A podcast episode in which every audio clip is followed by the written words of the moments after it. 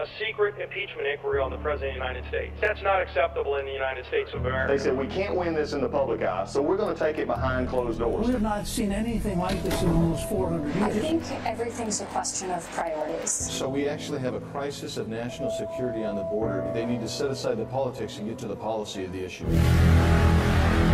They're at a point, I believe, that they care more about watching our president fail.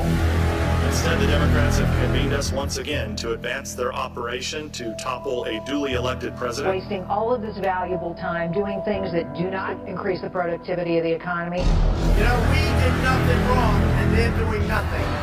And the ball's in Congress court. Are you going to approve USMCA? Where is the impeachable offense in that call? Shout it out. Anyone? How do you have a prosecution without a star witness? The gentleman is not recognized. It's so bad what they do to our country. They rip the guts out of a country. Board amendment will suspend. This whole thing is a fairy tale. That's not a proper point of order. The American public is then getting deceived. I'm about to gavel you down. They gotta stop it. Indulgence is wearing out. Because we have a country to run. Democrats in Washington are trying to stop me because I'm fighting for you. Fighting for you. Democrats are trying to overthrow the last election because they know they're not going to win the next election. That's all it is. I think everything's a question of priorities. They don't care about us. They don't. They don't care. We have our priorities in the White House. We're fighting every day for the American worker.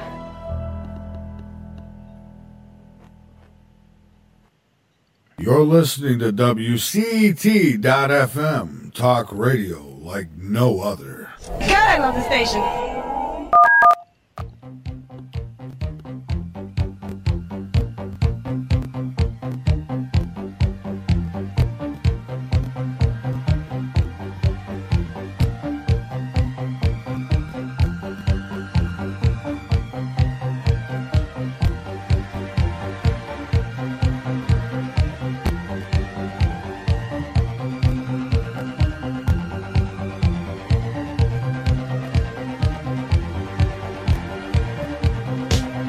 And good morning, good evening, wherever you may be, around the nation, around the world, or in your backyard. You are listening to WCET.FM. Our new website is www.wcetfm.com, and this is the Supernatural Realm with your with your host Tim Roxbury and Chip Reichenthal. So, uh, Chippy, what we got today, bud? Chippy, oh, what a wonderful day we have. You know, it's a great day for having a great day. So why the heck not? Let's have a great day. Uh, we have a phenomenal guest with us today, a friend to the show, a marvelous returning guest, and uh, our guest today is mesmerizing. I can say that both figuratively and literally, because he's in the hypnosis business. But you know, Daniel Olexa is our friend, our honored guest today. We're so happy to have Daniel back with us because Daniel has a knack for finding solutions to problems. And problems are kind of a thing that come up right around this time of year, Timmy. You know, say, say, poor Timmy's been caved in with snow this week. You know, so it's hard to get back in the groove again. You know, right? Yeah, something about that snow, man. See, we should move to like uh, Florida or California. Speaking of California, that's where Daniel's from. Uh, and uh, Daniel Olexa, I should say, loves looking for answers that aren't obvious, not settling for the expedient solution, but asking the right questions to find the correct answer to a problem or issue. As a marketing professional, he was regularly called upon by his clients to help them find the right solution to their business needs. The story of his dedication to his client satisfaction is showcased in the book Stop Selling, Start Leading yeah, I've kind of lived that for a few years. that was written by uh, James Kouzes, uh, Barry Posner, and Deb Calvert. Uh, one of Daniel's early ment- mentors said of him, Dan naturally sees systems. He understands how one thing flows to the next how every step is related to the outcome. Daniel Olexa brings more than 25 years of professional problem solving to his top rated hypnotherapy practice. And the tools that he used to help his business customers succeed are the same tools he uses to create winning solutions for his hypnotherapy clients. His practice is client centered, meaning he's committed to finding the right solution for you, beloved listeners. His experiences helping clients to overcome limiting beliefs and achieve their goals for their ideal lives led him to co author two Amazon number one best selling books Practical Manifesting and, my favorite, A Pessimist's Guide to Manifesting. with uh, that was uh, co-written with shaman and behavioral therapist Iris Turner. Uh, Daniel is the lead facilitator and trainer with the Life Coach Institute of Orange County, beautiful Southern California, uh, sharing his skills and experience with the next generation of life coaches. He's honored to serve as the president of the Long Beach, California chapter of the Holistic Chamber of Commerce in July 2018, and I, I think this year too. Uh, Daniel was honored by the readers of the Daily Breeze as the favorite hypnotherapist and life coach in the Best of South Bay's Readers' Choice Awards. And he's here with us today on Supernatural Realm, Timmy. And we're very excited to welcome back our good friend uh, and phenomenal guest today, Daniel Olexa, to Supernatural Realm. Uh, Timmy, I'm throwing it off to you, my brother. Yeah, welcome to the show, Daniel. Uh, you've been uh, pretty busy lately. You've been yeah, it's teaching and doing wild, doing wildly videos and all crazy, and you know, thank you guys for for having me back on the show. I think this is what my third time now. It's just always a Yeah. joy to talk with both of you Yeah, and believe me, we know wildly crazy. because you're two wild and crazy. You're guys. right, wild and crazy guys. Yeah. Yep. It's like our moniker now, you know. But it's good to yeah, good to be back with you, brother. With Tim there stuck in the snow, I won't uh, I won't rub it in with what the weather's like in here in the beautiful state of Oh, that's okay. You can just uh, for our imaginations to start running wild because we forgot what you know trees and grass look like here. Yeah, yeah so it's um sun's starting to go down right now, but it's in the mid 50s, at low 60s, Uh-huh. and sunny with clear blue skies. Okay, you can shut Drop up. it in. Let's see how you are. Yeah. I've been oh, stuck in the house the last few days with no kitchen, so go figure. Oh, oh, that's right. Yeah, yeah. But it'll look good when it's done, I think. Mom and I just ordered the flooring today and picked the color for the walls, so it'll it'll be it'll be nice when it's done. Oh, sure. Yeah. Oh, I believe that because Timmy's helping work on it, you know. And and uh, the, you know it's kind of problematic that today you know we can't talk about everything in the kitchen sink because you don't It's have a not kitchen there. sink. yeah, boom, boom. That's right. I'll be here all week. Uh, Yeah, don't we forget get- tip your waiters and waitresses and subscribe or donate to this network. I'm covering my two drink minimum right now. Uh, that's right. Yeah, me too. Of course, they're Red Bull, but you know that's uh, semantics. Yeah. Yeah, I had to settle for Coke. I couldn't afford to get Monster this week, but yeah. Ah, yeah, I've had a lot of weeks like that, brother. Glad today ain't one of them. Because they're nice and cold. Even, you know, it's ironic because you drink cold stuff in wintertime, it warms you up.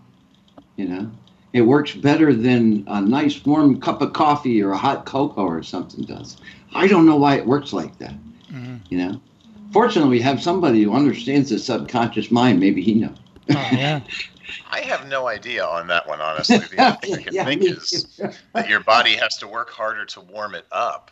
Mm. So you, you get the, the caloric burn there as, as your body tries to warm that, that cold, cold drink up to body temperature. See, the nice thing about living in the great Northeast is, you know, it, uh, at least personally, it's easier to warm up from the cold than it is to cool down from the warmth, you know? I can in summertime, it seems much harder to stop sweating, you know, um, than it is to, you know, and, and something about warmth in wintertime, it's all comfort stuff, you know, blankets and, and nice, uh, PJs and stuff. You know, it's, it's all a come to home type of thing. You know, I I don't know. It, since it's the holidays, you know, yeah, I lived in Miami for a few years. Went to college, University of Miami. You know, uh, I picked the best part of school in the country to study. You know, because there was always a party when I was done studying, so it didn't really matter. It's not like I was missing out on anything. But when it gets into wintertime, you know, it's not the same without snow. It's just not, especially if you lived in an area where, you know, there was always four seasons and each season was, Mm-hmm. you know, very strong, reminding you what each represented. yeah. Uh, they actually had to truck in snow. They uh, from Georgia, from like northern Georgia, they would truck it in so we could throw snowballs at each other, you know, for these Christmas college functions or whatever. Yeah. So I don't know. Have you ever have you, have you lived in a place with snow and then you're there in Southern California going, "Wow, I miss it," or has it always been like this for you? I grew up outside of Philly, so I grew up with a lot of snow. And then I lived in Kansas City for 16 years. So, wow. you know, for the first almost 50 years of my life, I had snow as an annual thing. Um, my wife happens to be a native Californian. And when we met in Kansas City, Kansas City winters for her were no bueno. Mhm. So we initially moved to Florida and then wound up here uh, three and a half years ago Wow. on a on another move. So we've been here in in SoCal now. But I did get to see snow in California about three weeks ago as we drove north. Um, Oh. As you as you drive north on uh, I five out of LA, there's a place called the Grapevine, which is the high pass that's up about six uh, about 4,400 feet, and there was a good snow layer there that hit over Thanksgiving weekend. So it was really pretty coming back. It was it was pouring down rain when we left that Wednesday morning prior, but coming back just beautiful snowscape on the Huh. hills. Wow, nice. I can't call Yeah. them mountains because But that that that makes it even more phenomenal, you know, as uh, that you've been in the Long Beach, California, uh, uh, president of the Holistic Chamber of Commerce there, and honored by readers of the Daily Breeze, a favorite hypnotherapist and life coach in the Best of South Bay Readers Choice Awards when you've been there for three years. I mean, see, that says all the much more about your your talent, obviously. So. I, I appreciate that. Thank you so much. And and even more as I as I spin that back to other people, that if I can do it, somebody else can too. And it's all about getting focused on what you want and then moving it forward and taking the action. We're here. We're what uh, today's the 17th, 18th, Mhm, 17th. We've got 14 days left in this year, in this decade Right. and everyone's starting to talk about that now because that there's that one day of the year coming up when we can change our lives. It's the only one. It's, Yeah. you know that new year's day. Get focused. It's time it's time to really seriously get focused on what do you want to get out of the, out of your life not let alone the next year. What do you want to get out of life? And start taking action toward it because it doesn't take long. Just as you said there i've only been here th- three three and a half years and the wonderful accolades just because i've been focused in my action Well, I, I got to ask you and Timmy both because it, for some reason, at least to me, it, it just doesn't feel like the end of a decade. It just feels like the end of another year. And so, is that just me and Timmy and, and Daniel both? I want to ask you both. Is it, or do you, does it feel like the end of a decade or not? Because I have to remind myself by reading it out loud.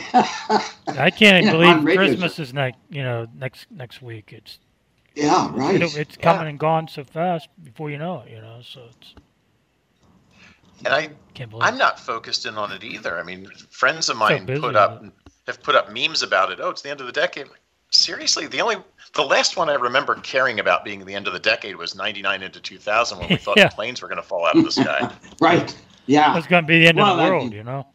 Yeah, they Didn't had happen. the whole Y2K thing just to scare the crap out of everybody. Mm-hmm. And it was scary thinking, oh, all the computers will shut down, so banking systems will close and clocks won't run, you know, and you can't get refrigeration to work. And, you know, it just, you might as well lose electricity and ev- everything all together because all the computers are going to shut down.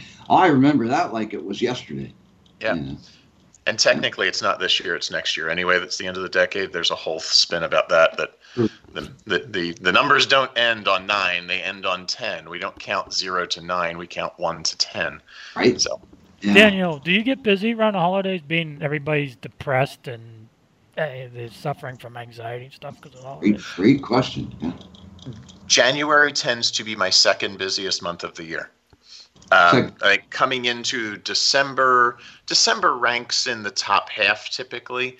Um, strangely enough, my busiest time of year is the middle of summer, Hmm. and I still haven't figured out why. But traditionally, my June, July are my peak months. Uh, And I- January I- is number two or three. I bet it's because uh, that's when the middle age crisis sets in for a lot of people that are having those crises because that's when the fast car matters, you know, or, Mm-hmm. or the sports car or the, the hot girlfriend or whatever. And All living that- near the beach body, definitely. Yeah, right.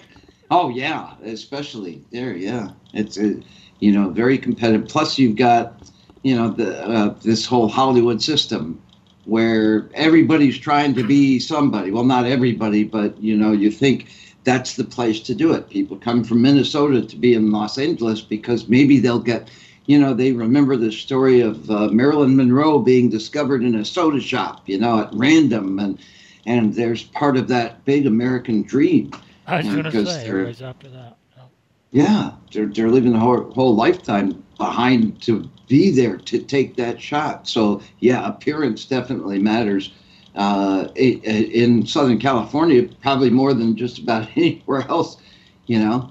Um, I, I, you'd think it matters in New York City, but, you know, people in New York, they just don't really care that much. That's that, that thing, because time is so fast there, everything's so fast. But it slows That down. and- in Southern California. And four months out of the year, they're bundled up in those wonderfully comfortable clothes that you can't see. right, anything yeah. There's that too. And they figure, well, depression is just going to come with the territory there anyway, because, you know, after the first snow of the year, it's all depressing after that. It really- mm-hmm. it really all you got to think about is sliding off the road in your car now, you know, instead of. I'm not looking forward to that. No way. Yeah, right. Even with right. new tires, nope. Yeah, yeah. Oh, I know because we have this this black ice. You know, I mean that that's the thing. I remember people always said, you know, I, I thought that there was something with black guys, you know, having to do with people messing their cars up in the wintertime. Because when they say black ice, you know, it sounds like they're saying black guys, you know. What happened to your car? Black eyes, you know. Well, what did they do? you know, that's that's kind of a harsh thing to say to attribute to your car breaking down. But uh, yeah, black ice, that stuff is nasty, you know.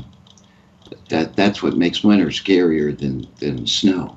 It's it's bad here because Butler's in the valley and I live up on on one of the hills on the south side. Oh, so I gotta yeah. go down the hill to get on Main Street and go to Mom's. It's like, you know, Yeah, e- you got a either way, in or out, roads and stuff. in or out of Butler, you got to go up a hill, up or down a hill. Mhm. It's crazy. Yeah. I hate winter time around here. Right. Yeah. Oh, and that's another thing with Southern California. You got people again coming from Minnesota to try to take their shot at Hollywood, and they miss the snow. They miss the seasons. You know, it doesn't feel the same. I wouldn't miss it. Know. Yeah.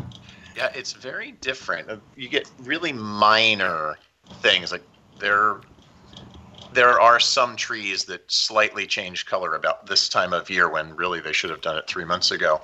But here kind of in in the Los Angeles basin, it, it's an interesting mix cuz LA basin is a desert.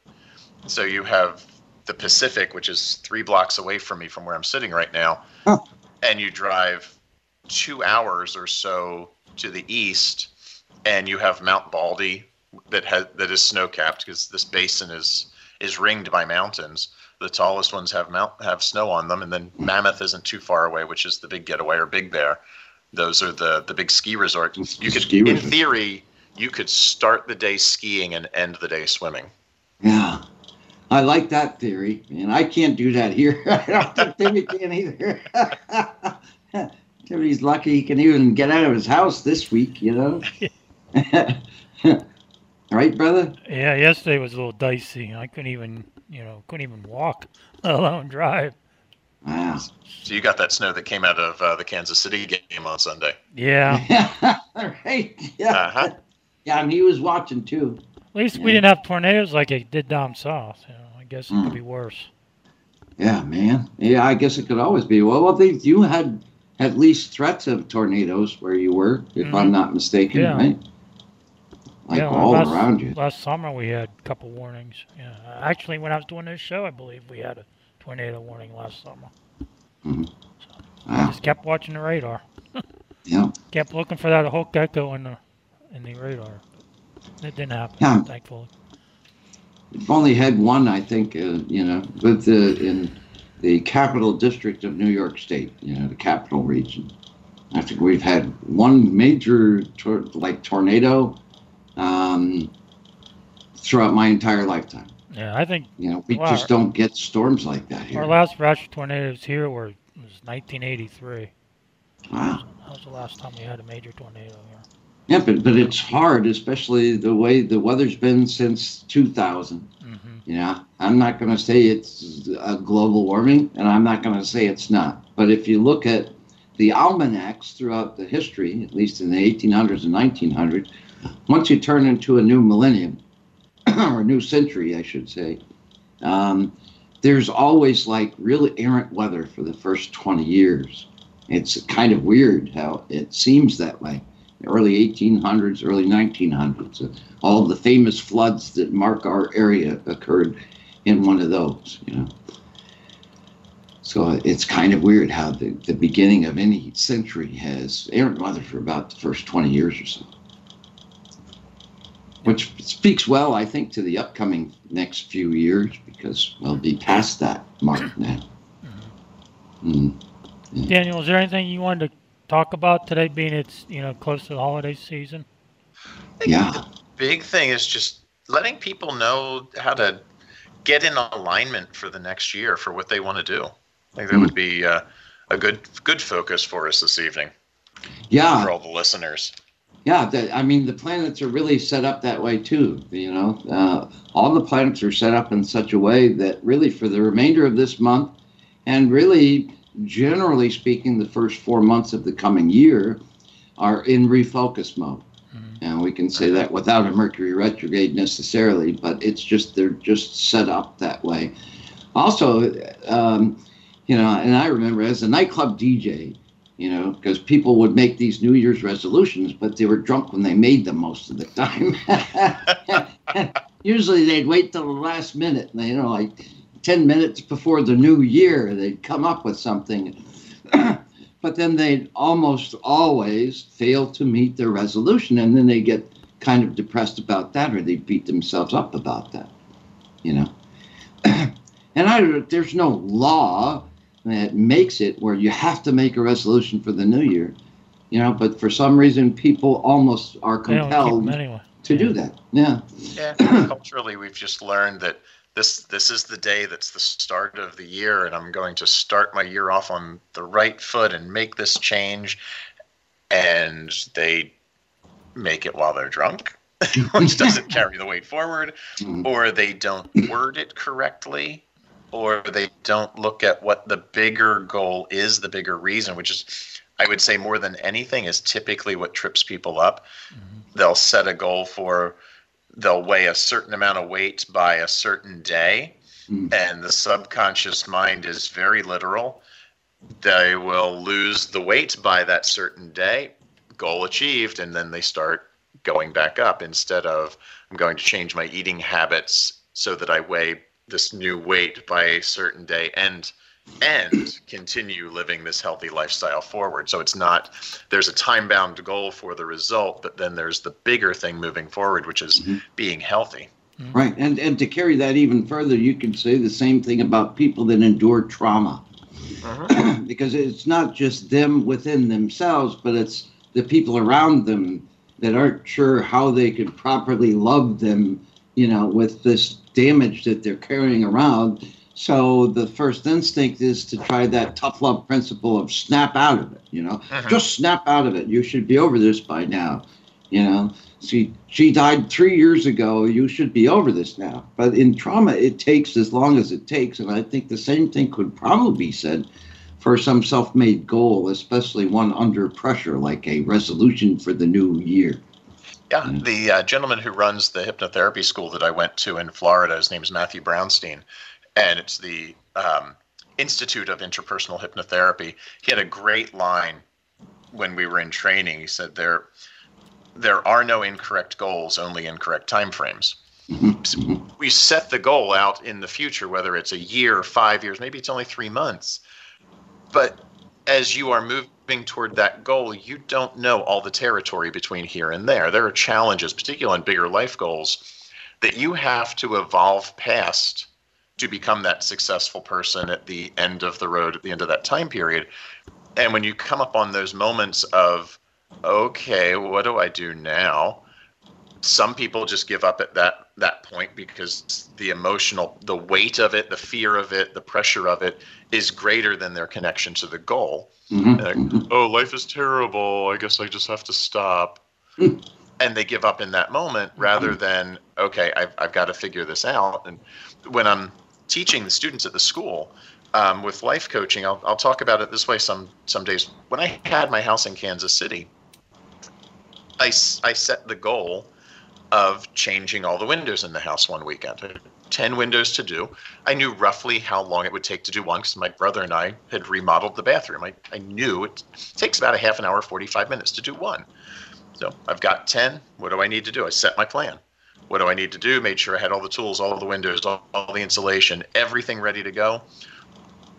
Gave myself two days to do it. Started ripping windows out of the living room early on Saturday morning and had this wonderful September breeze blowing through, nice crisp air. And as I rip the last window out, I find some wood rot. Okay. So now my goal just changed. I didn't know it was there. Right. I had I had I known it was there, I would have prepared differently. Do I stop and just have my house be naturally air conditioned for the rest of the year? or do I step up and make the changes that are necessary to complete the task? And three trips to the hardware store later, because you can never go once, Yeah. had everything back in I know place. that. Yeah. Everything was back in place. The living room was buttoned up, and I went on to the next window. So instead of taking me two days, it took me three. But that doesn't mean I'm a failure. And we apply that same thing to life. Somebody who wants to set their goal of having an ideal relationship or certain money in the bank or even um, a new job or a new career, as they're closing the gap on getting there, they might not know everything that's getting in the way but they're by walking down the path they're so much closer on that mark day that it's easy to finish closing closing the gap to achieve the goal Mhm. Yeah, and- and the thing is, you're trying. I mean, you know, there is potential for success and failure in everything that you do. But the, the important thing is that you're trying. You know, you mm-hmm. can't fail if you're trying. you know, Exactly.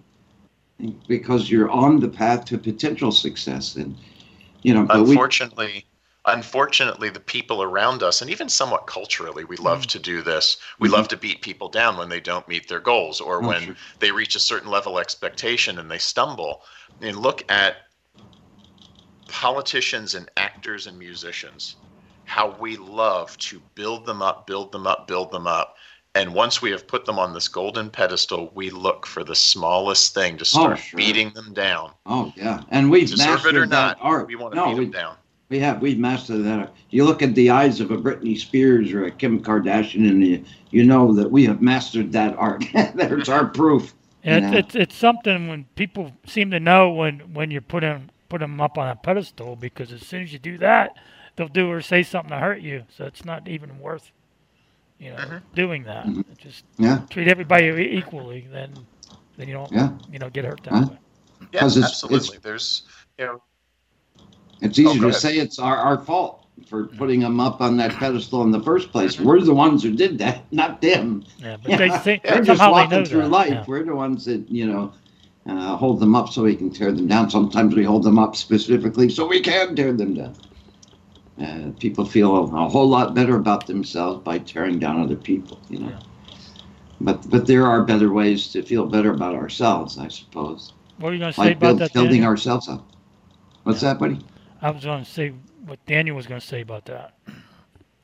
on the building building up of others absolutely we get we get so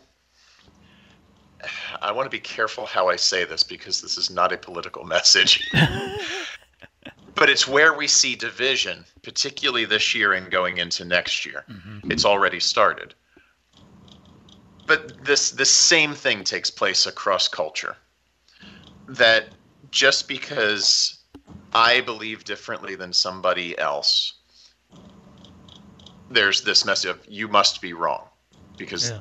I have my belief that other person has theirs, so they look at me. You must be wrong. You have to believe what I believe. Because how could you look at look at that person that you're going to vote for? They're terrible. Well, one, I didn't vote for either of them. so I'm down the middle. Uh, like, I, I am the worst nightmare of Democrats and Republicans. I'm a, I'm a, an intelligent independent. ah, that's See, that's stuff, that's what's man. great about I'm this the- show. Yeah. I'm the guy who, well, in when the when it comes around, if you have to vote for us or you're going to be voting for the competition, blah blah blah. No, I'm going to vote for the person I think is best qualified to run the freaking country. But when it all taking that away, ev- even my friends who are Democrats and Republicans, or anything else, because I don't want to, I don't want to go down that rabbit hole. Mm-hmm. Mm-hmm. I have to recognize that they came to their belief, and it's not that they're wrong. They're they are wonderfully intelligent people who mm-hmm. came to their belief, and that's theirs to hold. It's mm-hmm. not mine to judge. Right. And it's the I can accept who that person is and be fine with it because I don't have to take on their stuff. I'm mm-hmm. not threatened by it. I'm perfectly mm. okay in my space saying, you know, I kind of disagree with you, but I still like you. It's okay. Yeah. Yeah, that's And- Timmy and I. Timmy and I I, we don't see completely eye to eye politically, but we But we find a lot of kind of things in the middle that we Mm-hmm. can be safe with. But even on times that we vehemently disagree or things that we vehemently disagree about, it doesn't matter because it's still me and Tim, you know? Yeah, exactly. That stuff can't ruin this thing, No. you know? And if we could get back to that on a Mm-hmm. bigger scale Mm. and recognize it, I and it's funny this this idea popped in my head teaching in New York two weeks ago that all of us as a collective on the planet it's like we all are part of the same brilliant diamond hmm and just because my particular facet of that diamond might reflect might refract green light and yours chip refracts orange and tim's refracts blue doesn't mean we're wrong. Hmm we and but we'll tend to go to, to we'll congregate around the other greens oranges and blues.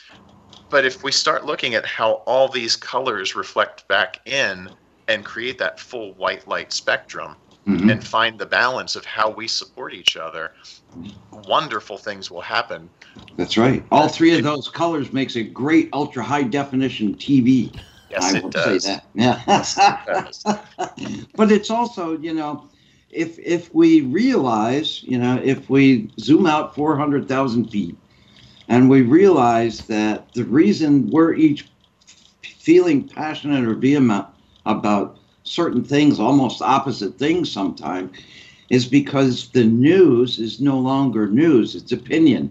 People aren't telling us what happened, they're telling us how we should feel about what happened. And there is no other message, and there is no media message like there used to be somewhere. It's just not there anymore. Or No, if there then- is, people that are fed this poison, which is complete opposite message. I mean, these two messages couldn't agree with each Extreme. other on anything. When I have a, a psychic friend of mine who I look up to more than just about any other, who believes and doesn't watch any of this stuff at all, and still believes civil war could be coming to this country.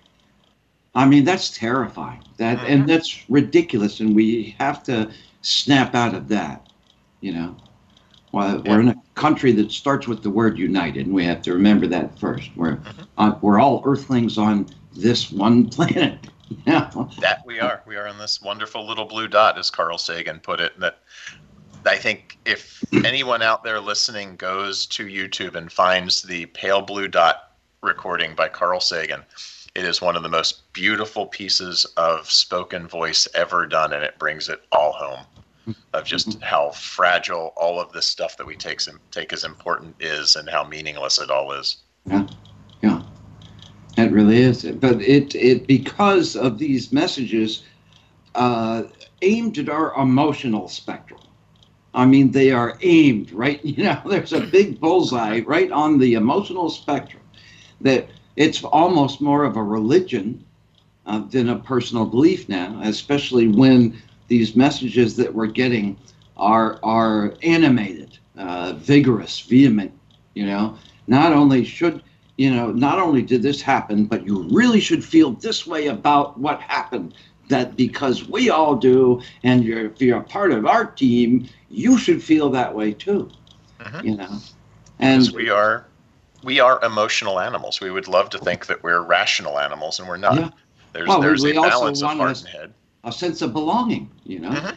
I mean, each and every person. I don't even. I don't care if they're psychopaths and sociopaths. They want a sense of belonging. They want to feel that their message is heard, that their voice is heard, that their voice and and person is respected. You know. But if, So- you, if you've been watching the hearings, that I'm doesn't happen. the I- but that know. doesn't that doesn't happen.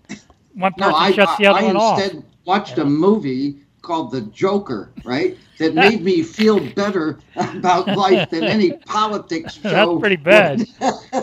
you know? And that says a lot, you know. And it doesn't change anybody's opinion or anybody's mind. The back and forth No, I mean, yeah, You know what I it's it's the needle's not moving, you know. So we're we're we're stuck in this same place, regardless of how everybody's trying to move this needle. The needle's not moving. So it's us. It's up to us to move the needle. It's up to us to say the needle doesn't matter. We matter. We matter. You know. Absolutely. and yeah. to get out of as I watch, you know, as I watch the, it's the word I want, um, the conversation, the the cultural conversation in uh, the U.S. There's both sides. There's this emotional trigger, yet, and I'll, I'll back into this by saying we, when I go back to going back to what I said earlier, that we would love to think that we make rational decisions, and we don't. We mm-hmm. ultimately always make an emotional decision. Right. And when we're in that heightened, frustrated anger, got to go out and do this, got to change the world, have to stand up, that's great fuel. And I, mm-hmm. I admire those who are that fired up to do it. The thing that I also look at is how often do you make a good decision when you're fired up emotionally? Mm-hmm. Almost Slim- never. slim to none, yeah. the the fuel the the emotion is nothing more than the fuel for the rocket. The rocket still needs fins to drive forward otherwise it just potentially Yeah. spins in space. Um, so there's there becomes a balance of using that that anger and that firebrand cry Mhm. but it has to be reined in by the brain so that it's it's used properly and has the effect.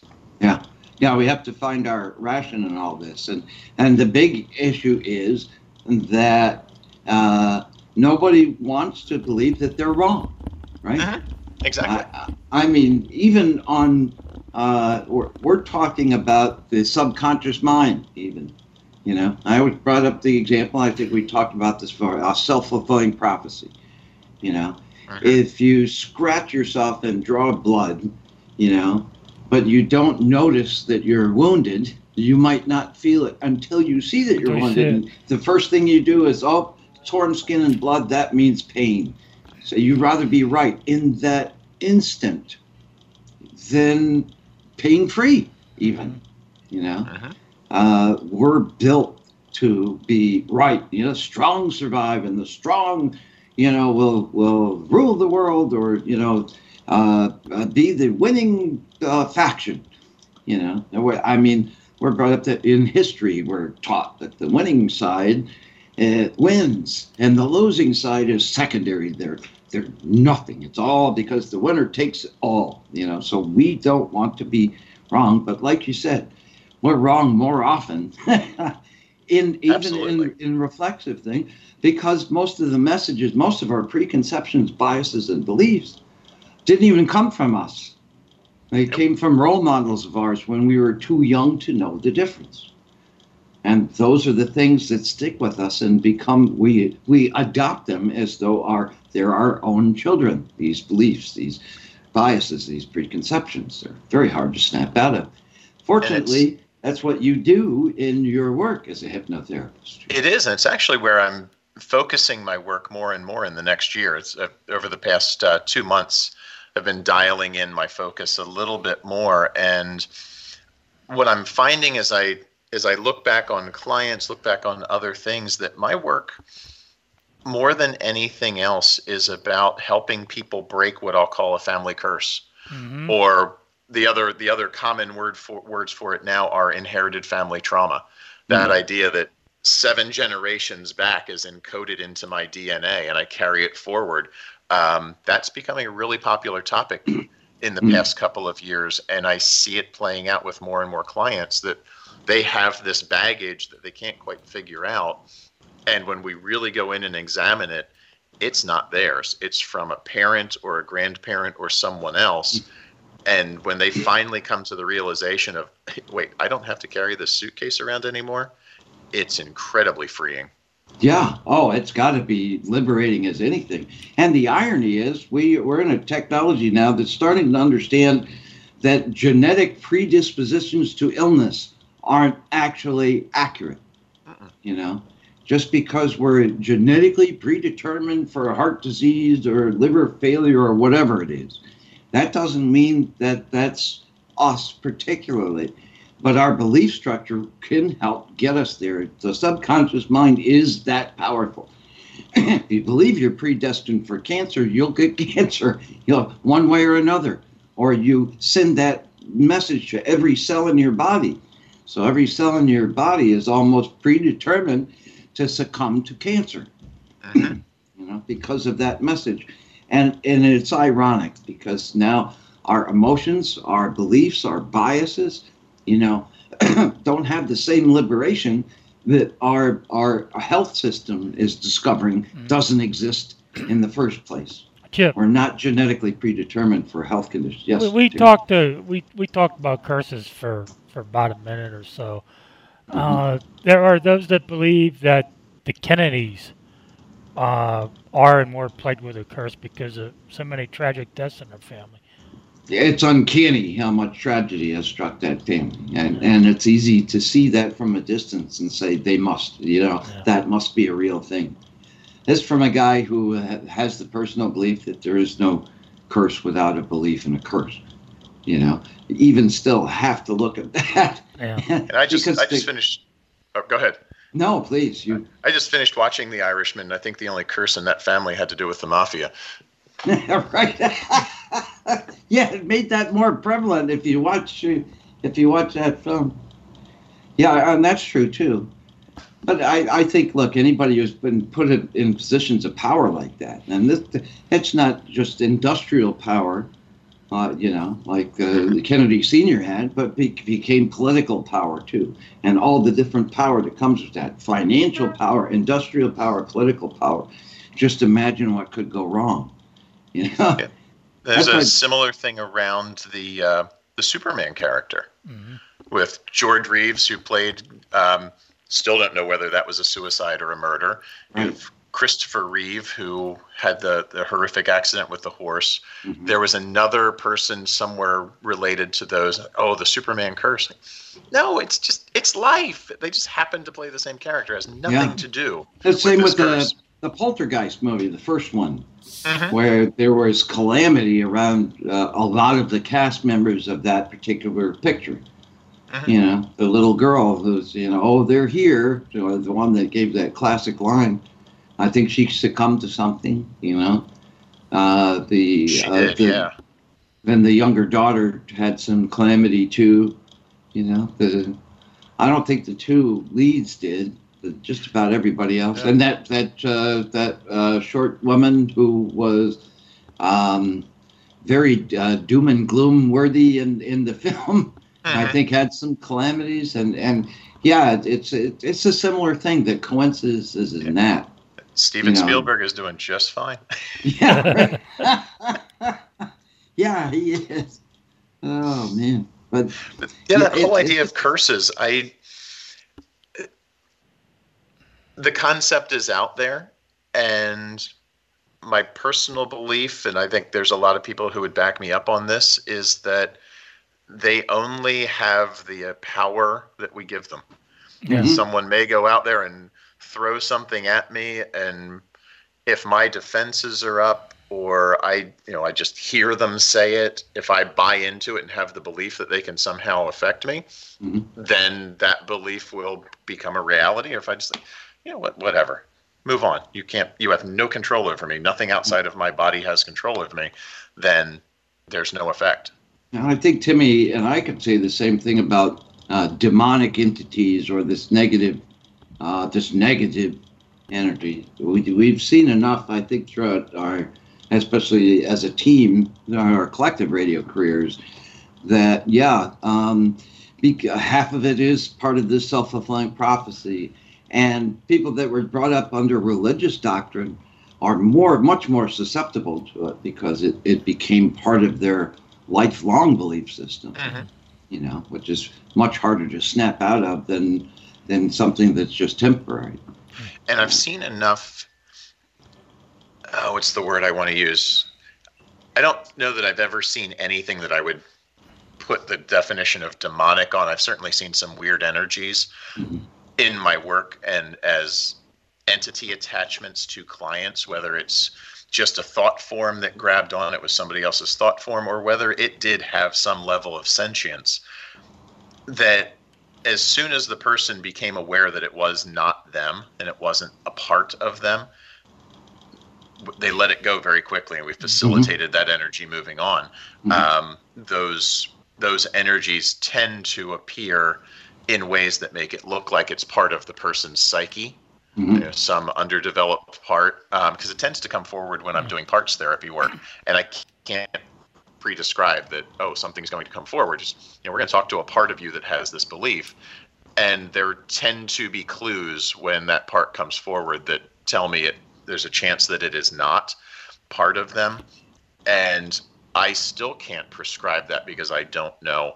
There's a question I have to the client when we get to a certain point. I'll have them call in whatever their belief in a higher power is, whether it's angel guides, Jesus, God, um, spirit guides, maybe family members who had passed on that they have a high degree of trust in. And we need to get clear, and I need you to ask this higher authority or even your higher self is this part that we're talking to is it part of you or is it separate from you and when they come back with the answer that it's separate we box it up Yeah. and just you know get rid of it however they want to get rid of it. And there's any number of ways to make that happen but I know, I know in my own personal experience that when I feel angry or, or anxiety, uh, nine times out of ten it's someone else's stuff, and I have to Mhm. separate myself from their from their stuff and, and ground myself and, and realize that that's not mine, it's theirs. And that that's uh, that's kind of a releasing thing. Once once you can, you know, the, as the saying goes, take a few deep breaths and, Yeah. and realize that yeah, the stuff we're carrying around isn't our stuff to begin with. So why why are we so caught up in it? You know, and have that moment of of uh, of freedom or realization to to see the difference. And it's also when we talk about you know these negative attachments. I mean, that's that's kind of near and dear to Timmy's and my heart because you know uh, because we have kind of a a more casual uh, thinking on that stuff that poses a threat to people that are in this industry really cheering that on. And have made a lot of money or gotten a lot of recognition from carrying that banner. But we've also seen that the best professionals that are carrying that banner are the ones who realize that they're in this to help other people release it, you know, uh, not to promote that fear, promote that, you know, that anxiety in other people, you know, making themselves look better because they can be the saviors, you know. They're doing this because they really are in service to others, you know, for the greater good. And that's that's refreshing to see too, you know we can see the difference in that. And there's a there's a certain beauty and power in being able to see the difference, you know, I'm realizing the difference in that too. There is, because if you are in this in these fields to help others, you come in and and just watching others who who I see whose work I, I really truly respect. The people who walk into the room and don't have to be the center of attention and just facilitate what needs to be done to get the client what they need Mm-hmm. are the ones that are in complete control. The ones who feel the need to have the client feel less than in some way and you need protection from me are not facilitating that client getting back to their okayness and their understanding that they are the ones in power here. That that disturbs me a lot because everybody, all your listeners, everybody can take control of their own life, their own mm-hmm. space, their own energies. And in my work, my, and again, this comes from the gentleman who runs the hypnotherapy school. It's my job to be obsolete in your life as as quickly and efficiently as possible. Mm-hmm.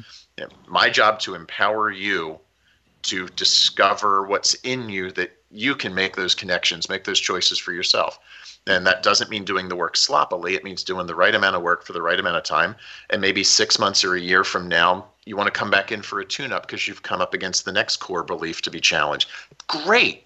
Mm-hmm. That's perfect. But there's other people out here to help. And I don't I don't necessarily want to be that crutch. Right. I want to be the person who helps in the moment, gets the work done, and go. Go do and live your You- life. You're really an, an interpreter of these energies, you know. Mhm. And do- tarot readings for me the same thing, you know, because in really, in order to help out the other person, you just have to simply be unbiased, look at what's happening look from an outside looking in perspective, and then help see where the energy is, and and you know, and be as obsolete as quickly as possible, like you said. You know, there's a there's a beauty in obsolete. Says the guy who can't stop talking. and, and that's what I used to tell my clients when we go investigate their house. I mean, I, mm-hmm. I tell them during the interview, I said, we can tell you what's going on. We can tell you, you know, where this stuff's coming from, but you're the client, you're the resident. You have to take charge of your own space. If you don't take charge of your, your own space and, and put ground rules up, then this stuff's going to continue. I can't do do everything for you. You have to take take take charge of you know mm-hmm. your own space and you know and, discipline. and it's not easy, Timmy, in that situation to not have a dog in the fight because, Right. in in a sense, you know, your purpose is. I can give them the I give them have the a tools dog to in the use, fight, but they you have, have to be as impartial as eh, possible. Yeah, yeah. I I give them the tools to use, and they you know it's up to them to to, to take it from there. You know. Right, right. Well, that's and that's what Daniel does, and and that's what uh, good doctors do. Mm-hmm. exactly. Any good practitioner do. They give people the tools, but as Daniel alluded to a few moments ago, we as individuals have the primal power right. to change. You know, somebody gets a problem uh, hit, uh, they're they're struck with. You know, they can go to friends, they can go to family, they can go to professionals, they can go to alternatives, they can go to all sorts of things. But utterly, at the end of the day, it's them that flips the switch, that makes the change. Can't do it without that individual decision to do it. Yep, and then harness the energy forward. And the, the one of the key things there, and where so many people come at that moment of change, is they will base the change uh, and make the statement on the current unwanted thing of I don't want to be in debt anymore. I don't mm-hmm. want to be in this relationship anymore. And you get more of what you focus on. Or I don't want to be like my parents. I was gonna say that. And then what happens is they are so focused on not being like their parents, they turn out exactly like their To be parents. their, yeah. They they raised their children exactly the way your parents Yeah. raised them. Yeah. Instead of saying what what's the opposite of that, Mhm. well, the opposite would be fully engaged and supportive and all these other things. Or what's the opposite of being in debt? Oh, financially free and abundant. Those are very different energetic statements.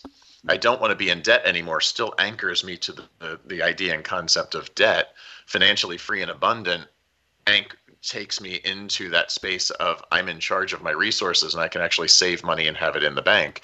Um, and that's one of the keys to this time of year in setting resolutions. State them in the positive of where you want to go, not in the past of where you've been.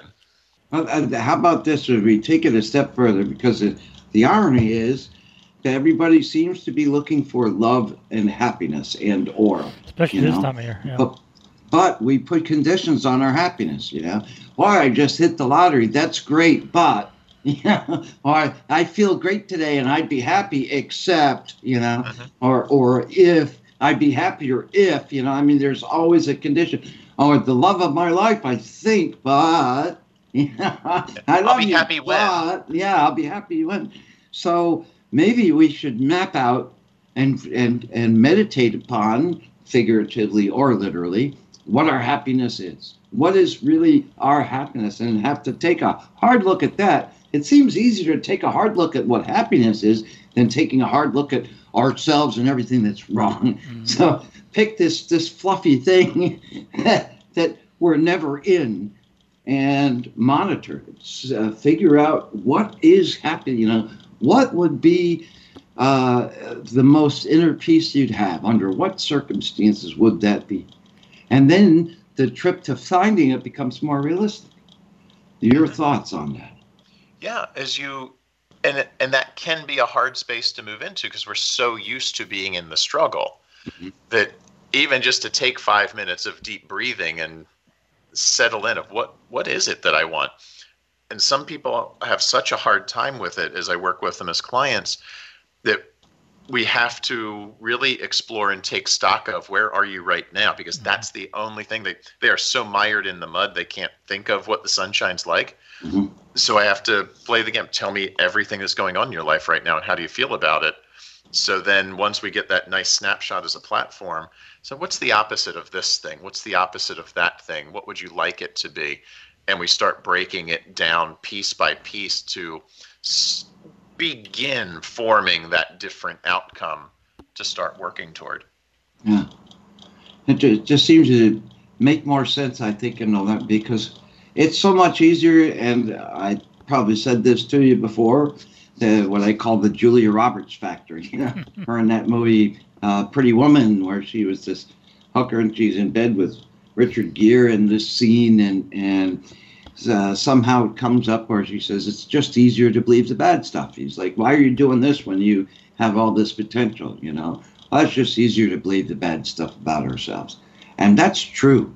You know, and people are afraid to look at the good within themselves. Oh, everybody will think I'm stuck up. You know, I mean, there's that and there's that this this weird guilty thing of there there will come a reckoning the other shoe's going to drop if i Mhm. if i got i got my my bonus at work and two weeks later the transmission falls out of the car i got punished well, if you Mm-hmm. live in a in a loving abundant universe that has your back the universe or god is not punishing you for getting a bonus Mm. the universe or god actually knew before you did that transmission was going to fall, fall out of your car and it Yeah. gifted you that money in advance But it is a thing that that that comes up. It does when Oh, yeah. everything really go is going great. You know, you, there's this underlying feeling. You know, like you said, the shoe's going to drop. Okay, well, something's going to mess this up. Yeah. And and that's almost a self fulfilling prophecy right there. So even the littlest thing, you can go, aha. You know. Yeah, and the the one that you were mentioning there, if if I if I really enjoy and put myself out there and stand in my joy, others are going to be upset with me and they're going to think I'm stuck up. That's their problem. Mm-hmm. That's what you would call toxic people. Mhm. And get them out of your life so that you. I am not going to limit my joy Yeah. because somebody else doesn't want to see me smiling. Yeah. That that is their problem. Well, I I'm think that's treat them any that's the thing about treat them with joy. about this very time period. Uh, It just feels like, and and we've been watching for the last couple of years, Right. you know, and they've been uh, astro- astrologers have been talking about this uh, uh, Pluto uh, in Capricorn or the Saturn Pluto trine or conjunction or whatever it is. that's like this five year thing. last time it occurred, the last two times it occurred, we ended up in world wars. We're almost at the end of this five year thing. Ain't no world war coming. Fingers crossed on that. But at the same time, it seems like this is a time where toxic people are kind of disappearing themselves from the words of our friends, our listeners, you know, the people in our social spectrum. It just seems like that.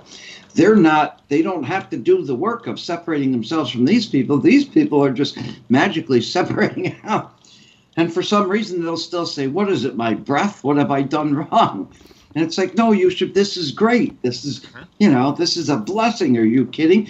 And and soon they, they're uh, in a, a spectrum of better people for them in their lives. The cream is rising to the top, you know.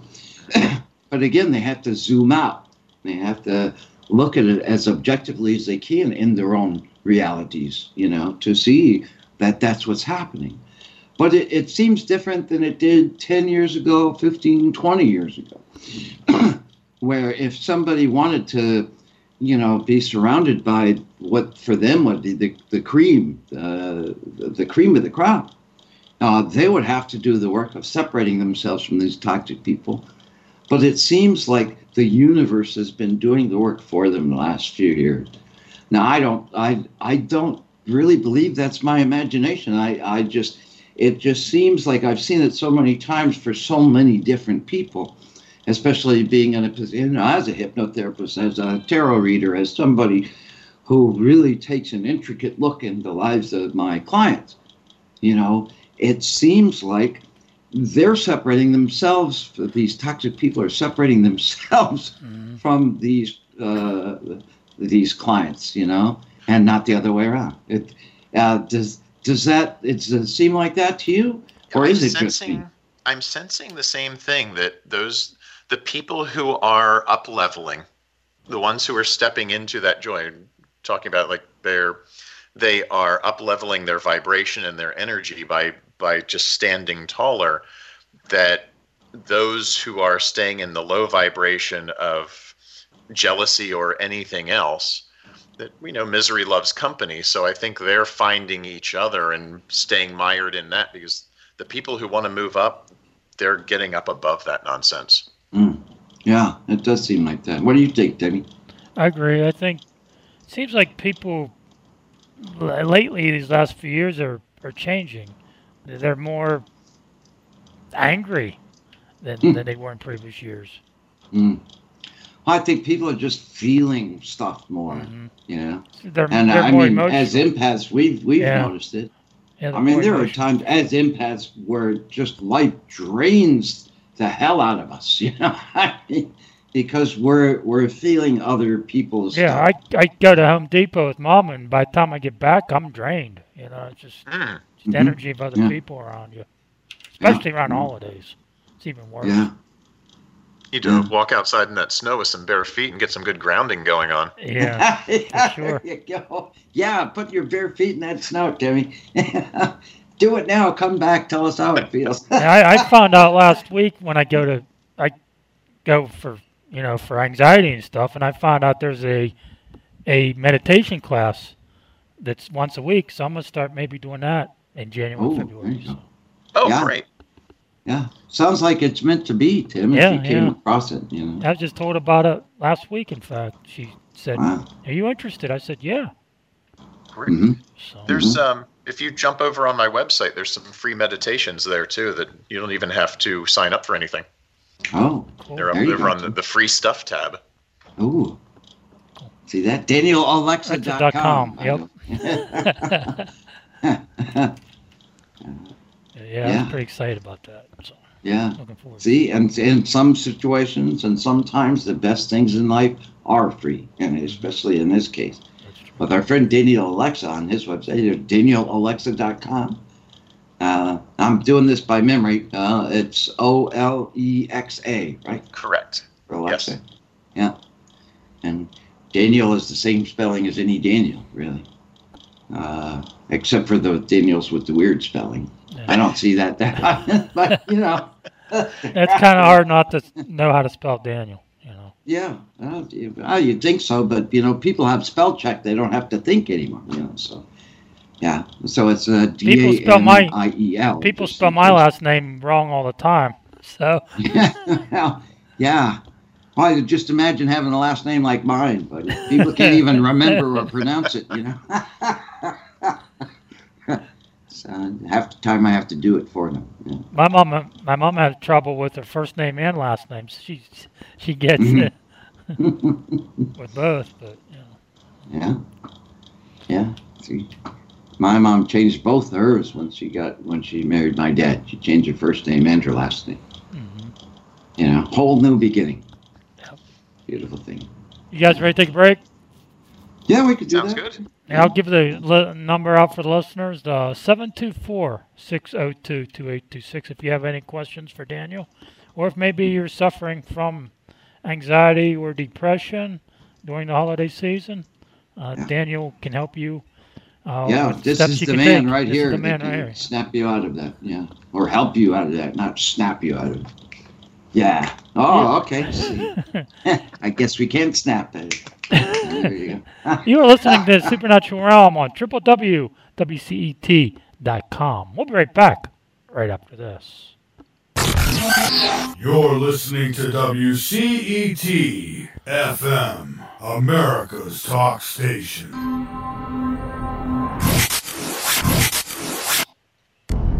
You intrigued by Paranormal Talk Radio? You'll love the new Paranormal Radio app from TalkStream Live. You'll find a great selection of talk shows covering UFOs, ghosts, strange phenomena, and much more. Download the Paranormal Radio app now and start listening to the very best in paranormal talk entertainment, including the network you're listening to right now, the Paranormal Radio app. Free in Google Play and the iOS App Store. L&M merchandise is finally here. We have a large selection of shirts, hats, wall clocks, phone cases, stickers, jewelry, and much more. It's been a long time coming, but it's worth the wait. With great prices and quality products from Calf Press. Just go to latenightinthe and click the big blue banner at the top of every page. Every purchase helps keep L&M Radio on the air, so stock up and tell the world you're a late nighter. So again, go to www.latenightinthe and click the big blue banner at the top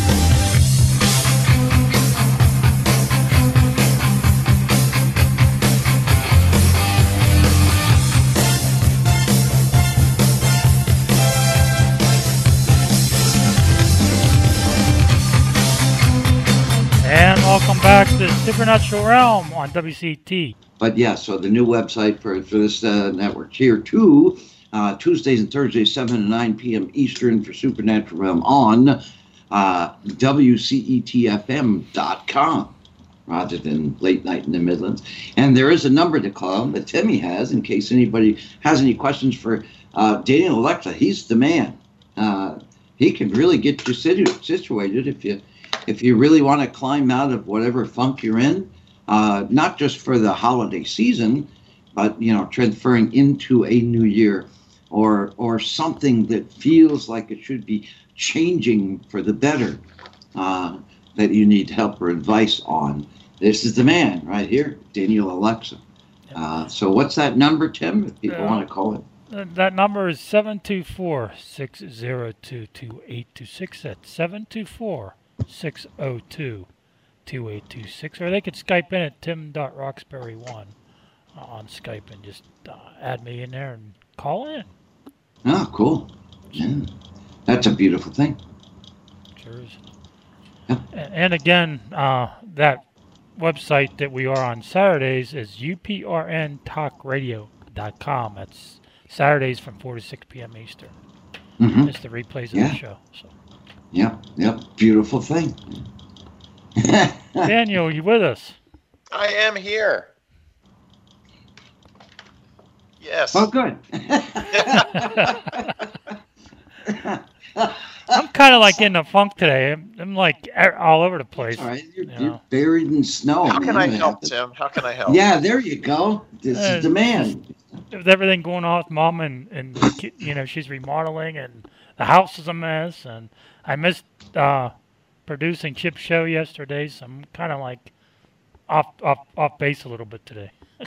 Okay, so just take a deep breath for a second. Just close your eyes and take a deep breath. Yeah. And yeah, we're watching, man. See that deep breath. yeah. See, for the listener, we can see each other while we while we have this interview. See, just so those who gone. Can't change yesterday. No, Yesterday's over. Let it go. Yeah. You were a part of the show yesterday, anyway, man. We knew you were there. I was listening to it, yeah, Oh. See, thank you. That's a and, beautiful and thing. I was on for like you know like five minutes before the show started. Mm-hmm. Yeah, yeah. Yeah, we talked about ascension yesterday. Our, our path to ascension, that beautiful 5D world. Yeah. That's a good resolution to make, too. Ascension, I think, would. Yeah, that grounding meditation is going to help. I think I'm I'm looking forward to that. Yeah. hmm That Yeah. whole thing that kind of like you were talking about there of the things that have bothered me in the past and I'm still carrying them, Mhm. whether it's from yesterday, whether it's from somewhere else in life or something that happened.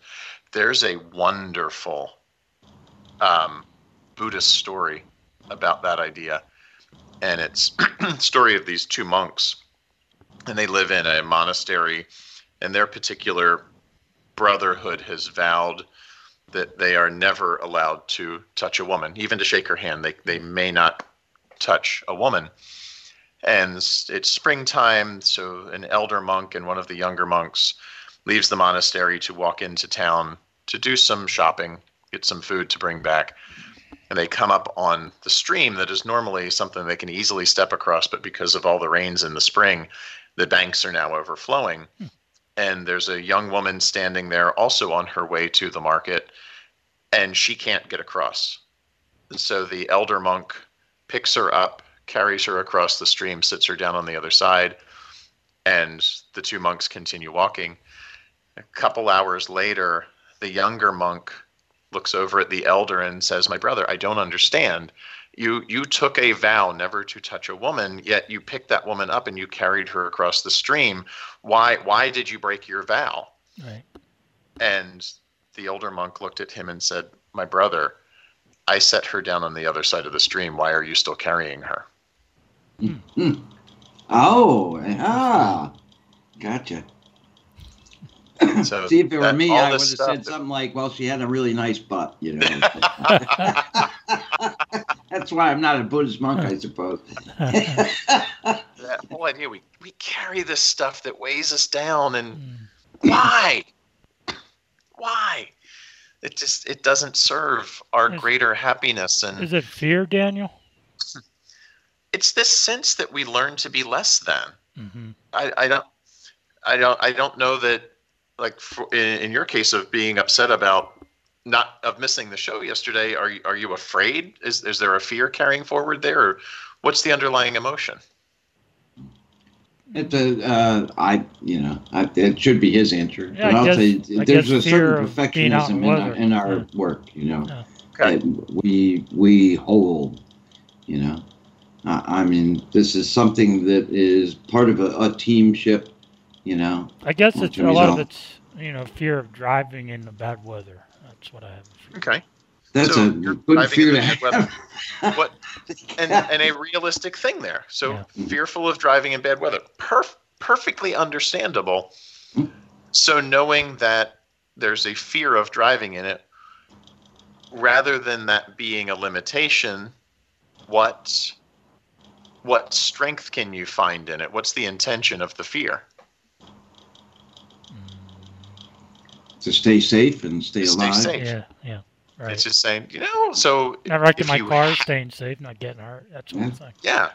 So the, the the fear on on some level, if you look at the fear on this continuum of one to ten, there's that whole one to zero thing again.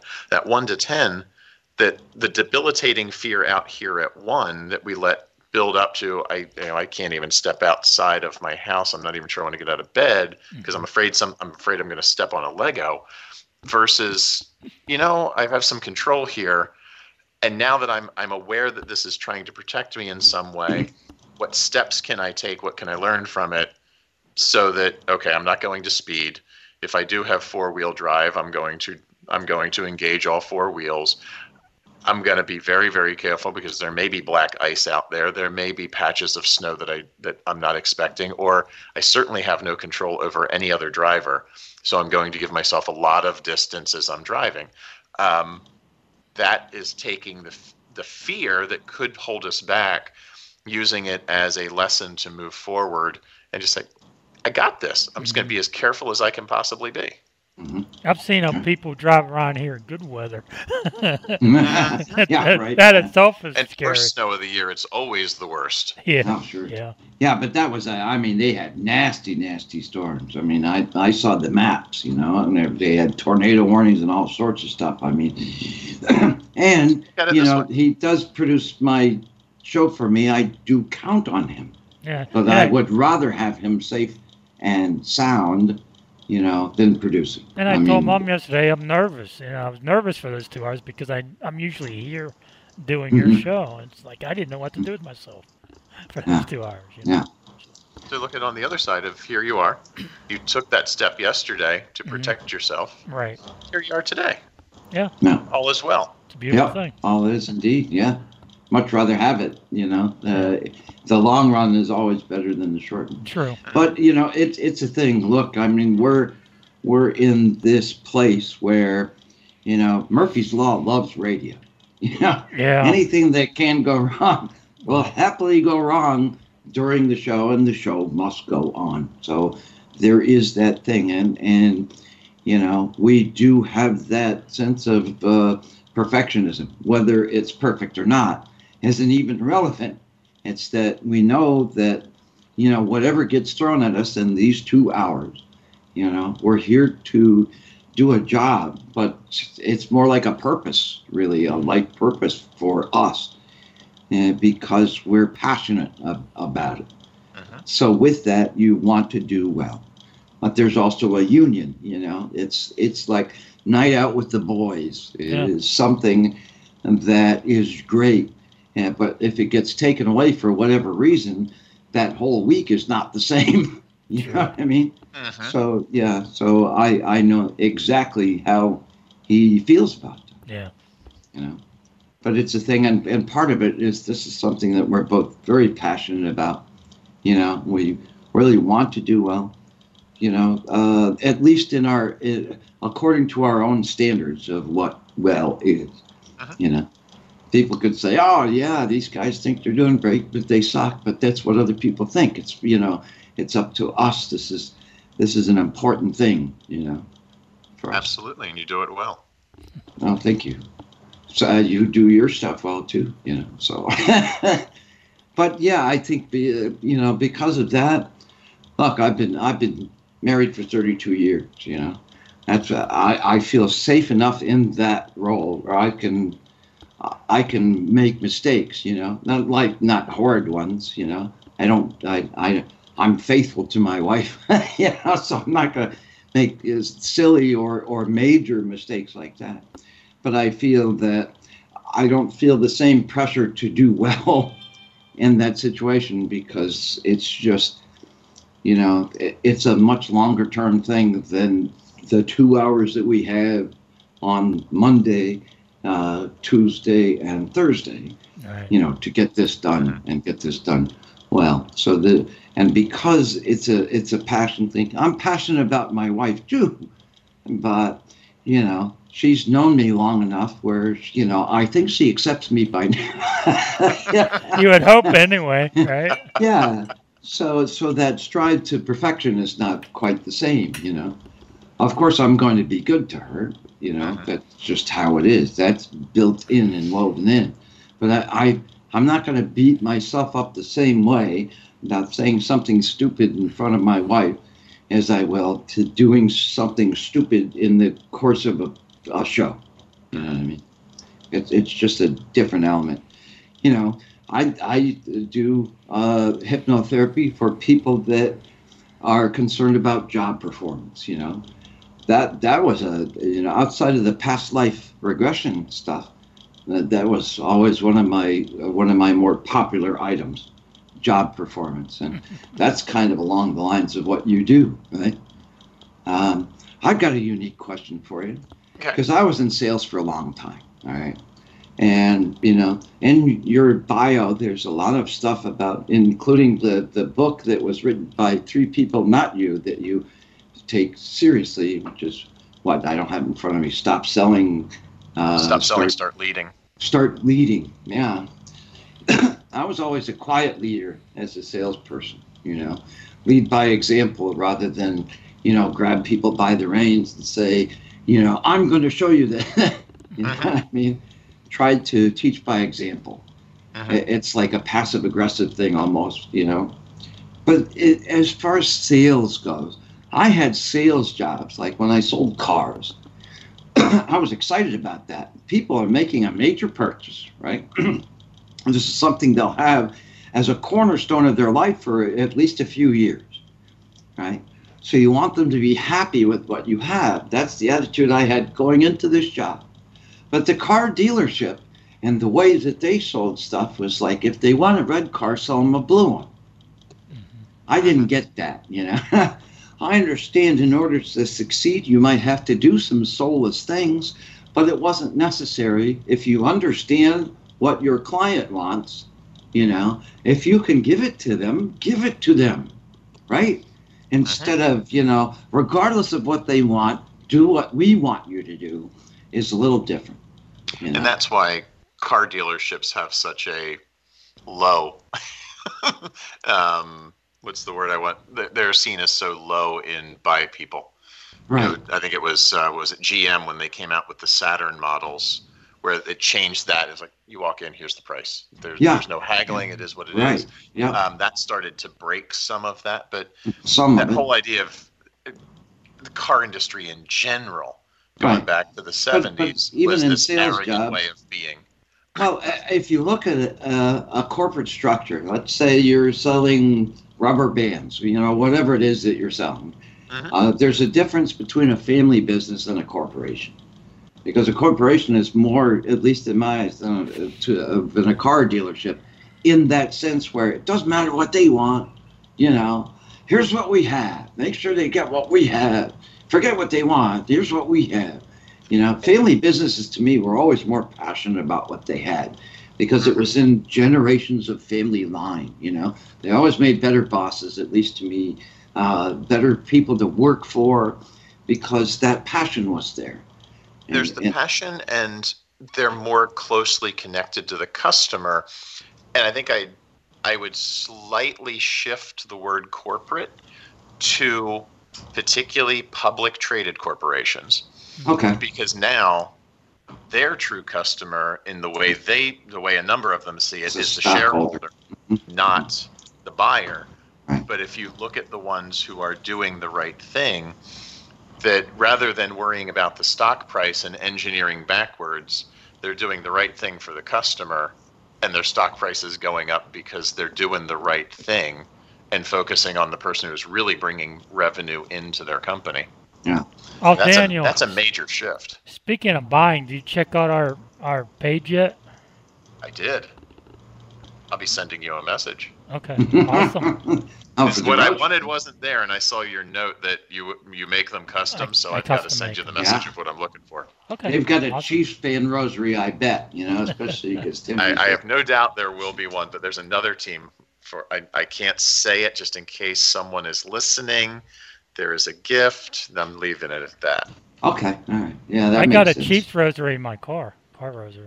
I Why do I find that so hard to believe, Jim? Made it for myself, and I got an extra uh, um, extra thing to make another one. So Yeah. No, I saw it on Facebook. You had a, uh Seattle Seahawks fan ask just sold it, specifically yeah. for a rosary, and uh, yeah, and it was beautiful. I She mean, lives on- makes I love it. beautiful rosaries. I Yeah. mean, they, it really does. Playoff Yeah, what is that coming, page, Tim? Yeah, what is that page, Tim? uh, Roxbury Rosaries on Etsy, and it's on uh, Facebook as well. Roxbury Rosaries. Yep. Okay, so you changed it. It was like J Rocks or something like yeah, that. it's, it's Roxbury Rosaries now. Roxbury or Roxbury Rosaries. Creations. Sorry about that. And and Barry is like B U R Y, not B E R R Y, or right? Right. Just making sure, and it's R O X, but yeah. Roxbury. Roxbury Creations. Yeah, yeah. See, that's that's why he has great understanding for the the dead. Barry is part of his last name. yeah, literally, huh? Yeah, yeah. I Thought said yeah, uh, yeah. Right. But but uh, you know back to the se- because you know I was always torn about that because you know I was been in a lot of sales positions. I can do that very well, but under certain circumstances, you know. And I used to have to help people, you know, uh, uh, make resumes. And that was, and I used to do that uh, really just for the hell of it, you know, because uh, uh, for some reason I seem to excel at, at, at resumes and helping people understand job interviews. I even taught uh, schizophrenics, you know, how to do a job interview well. I, I, I did this thing one year where I went to 13 different job interviews, even though I had two jobs already, just to test myself. And I got offered every single uh, job that I went into an interview for because I mastered the art of interviewing. And what that is, is you try to understand what the mission statement of the company is, or, uh, you know, not just that you're there to sell hamburgers or whatever it is selling, but why, you know? Why? What is the thing that impassions your bosses? You know, what what is their mission statement? What is, are they representing in their sales? So you can uh, be unified with that and bring it up and, and succeed in that scale. But when you have bosses or companies that have no passion for their customers, just they want to make money, and that's probably the majority of bosses you're going to end up having in a sales business. You know, that, that could be a cold generalization, but it's one nonetheless. You know, so how do you help people uh, in that? Because marketing is a lot of your background before coming into hypnotherapy. The biggest thing I do with with clients there is unfortunately there are those people out there as you described in sales managerial positions. And what i find it that no matter what that person even though they are driven by money rather than by service the sales rep who who makes their numbers through whether they make it through service or whether they make it by just knocking on doors every day, mm-hmm. as long as they're hitting their numbers doesn't matter how they get there.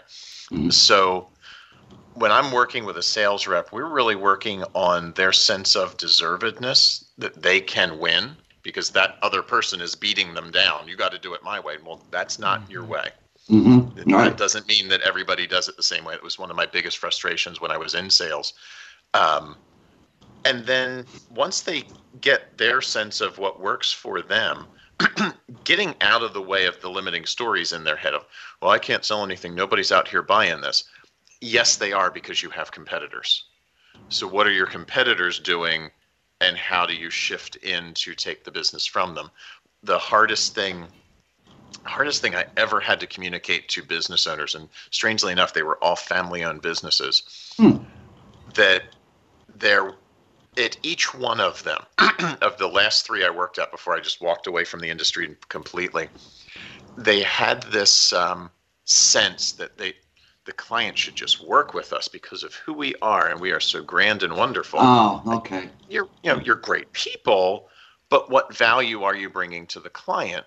Mm-hmm. And then when they when the client would put the job in there was this sense of the client was somehow beholden to them. Mm-hmm. No. No no no no no. You need to be you need to be focused on this person and making their life easier mm-hmm. because if their regular supplier is out there and doing a better job than you are, they have no reason to move the business. Mm-hmm. You have got to make it easier for them to deal with you. Then numbers go out of the way. The, the first decision is always based on a number. Right. It stays there because you make their life easier. And then you can charge more once you get balanced out. So stop mm-hmm. looking at the numbers, look at building the relationship, and then mm-hmm. carry the relationship forward. I built relationships. Yeah, I and relationships are everything. But you touched on something there without saying it out loud that I want to go back to Mhm. because I've seen. Look, I've been along uh, alive for a long time. I I've seen uh, just uh, in this country a sense of uh, pride and productivity um, that was around, you know, several years ago. And it seems like there's more of a false sense of self entitlement now. You know, you mentioned these these family run businesses who seem to be running on their history. Now, throughout the years, we worked hard to establish our place in the world, but now that we've earned it, it should continue to come to us. So, you know, we should just expect it on the on the backs of what we did 30 years ago rather than now. But these are different times. These are very different times. It used to matter if you had 10 years with the same company or not. Now that doesn't matter anymore.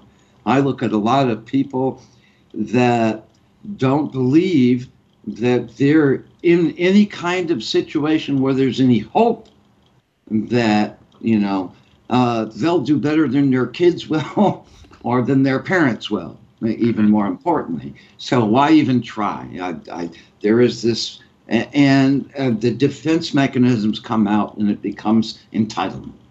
Well, I'm, I'm not going to work unless somebody pays me $17 an hour to flip a burger. Well, how many years have you flipped the burger? Well, that doesn't matter. It's me flipping the burger. Right. You know, so so there is this, and and so why do you feel that way? You know, but but this uh, false sense of entitlement. You know, whether people are conscious of it or not, there it's more out there than it was say 40 years ago. The game has completely changed to what it was when I was uh, a, a youngin, you know, uh, So- out there carrying my own the weight. Uh, but it's different now. The expectations, the hopes, all that has Let's changed. look at it a little differently. Okay. Let's put a different shift on it, if we can. Just Sure. just as an idea. Yeah. So that person who's looking for seventeen dollars, whether whether seventeen dollars is a realistic number or not, just let's just look at it just on the idea. When each of us, all three of us here in this conversation, or even your listeners, when we went out to look for a job, did we look for the job that would pay us the highest number we could earn? Well, it depends on it. Yeah. When we had a choice, when we had a choice, we tended to default toward the one. Mhm. Just because that person wants 15 to 17 dollars an hour doesn't mean the market will bear it. So there's there is a reality there that it may not. Mm. But where I think this is coming from more and more, and, and it was a really interesting shift that I became aware of about a year ago, and it, it tends to be told as the millennials are entitled. But think about what they saw growing up. And, and it puts a very different perspective that you know they want to work a certain number of hours they want to do this they want to do that and then they they just leave They want they the leave the money company right and they away. go somewhere yeah. else they have a reason they watch their parents and their grandparents get downsized those grandparents and parents who worked 20 30 years at a job because you you gave your life to the corporation and then the mm-hmm. corporation turned around and made the made the arm gesture and said thank you so much. Here have this wonderful watch. Mm-hmm. Or you know you haven't been here long enough. Oh I- we hope you have some savings. They learned growing up the company doesn't have their back. Mm-hmm. So why would they go into a situation where they are giving over their life's blood to this organization that is just there for them? They're just there to fill, uh, be a gear in the wheel for some period of time until the company no longer needs them. I am compl- I have completely I am completely have their back in that belief. The company no longer takes care of the person. So when the when that millennial, I'll, I'll air quote that just because it's a term, when that person works for the company, they gather whatever experience. If the company is no longer giving them something back that helps them further their career, I'm moving on too. Mm-hmm. Mm-hmm. I am not I am not going to be less than just because you're telling me, "Oh, but we really need you. You do such a great job and here's an extra 50 cents or a dollar an hour." No. No, no, no, no, no. That is not helping me get ahead. So the the ones that are out there that look at the real, look at where mm-hmm. costs have gone, inflation has gone in the U.S., and the reality that unless you're living in probably the Midwest, fifteen dollars an hour ain't getting you very far. Yeah, I'm going to set that threshold where I can live and have a life rather than just going out and flipping a burger for 10 bucks or, or 8 bucks or I don't even know what I don't even know what uh, minimum wage is now. I'm going to set that bar for myself saying that I am going to flip that burger for 17. I'm going to flip the best burger you've ever had for 17. Mhm. Somebody might be willing to pay me to do it. If, if they get the Guess orders what? right. If so, I win. Yeah. What's that? But, but you're if they- passionate about flipping that burger for 17. I mean, th- I therein more lies the difference. And I'm I'm not when in my question I'm not trying to pid, pigeonhole people of certain age groups Uh-huh. either because it's it's uh, way beyond that now. you know, it's it's not just to to one age range per se. That same dream has kind of died down in a lot of people. Yeah, Tim. They want that $15, 17 dollars an hour, but half the time they can't get your order right. Right. Yeah, well, that's the thing. They Those just want because they throw in for because the they money. feel yeah. See, it's not. Yeah, I want that seventeen dollars an hour, but I'm going to make them the best burger they ever had, which it, it should be. It's I want that seventeen dollars an hour, but because it's me, because I'm not gaming for that seventeen dollars an hour. I'm See, flipping going- a burger. What, for what Tim was just saying, if I paid him 34 an hour, I would get my order right. True. yeah, yeah. It would Probably. remember to, to leave the mayonnaise off. Sure, right. sure. or, or or they would get you would get the pancakes when you order a big breakfast from McDonald's. You know, what I mean? Yeah. But I think employers have Which a happened false sense of yesterday. expectation too, because they assume they'll get people like uh, your example. Well, yeah, I'll, I'll make seventeen dollars an hour, but I'll get the best burger they ever had. That's the kind of people that they're expecting, and the workers expecting just to get that subject because it's them. Nothing to do with how how hard they're going to work for that money, just that it's them. That they're off the couch so they could, you know, get that reward anyway. All this law of attraction stuff. If you just sit there and imagine it's already happened, it's already happened. You know, they're raised on all this. I don't have to do any of the work. You know, because their whole work. day with social media and computers is what I want when I want it. That's how people are used to operating now. Well, that's like kids when they the millennials when they come out of college, they want that big money right away. It don't work that way. You know, they got to get out there and start at the bottom. Mhm. Yeah, but there's not that incentive anymore. You know, back Right. back you know 30 years ago, you got a college and started at the bottom. You knew that there was a realistic vision Right. that somewhere down the line you'd finally make it. You know, you'd earn your way to that place, and once you're at that place. Then the whole world comes calling, you know, and it's not because you're sitting on your laurels just because you've made it there. It's because you earned your way up and it's in your blood to stay there. And Yeah, they have gotta pay that their passion dues, for the work.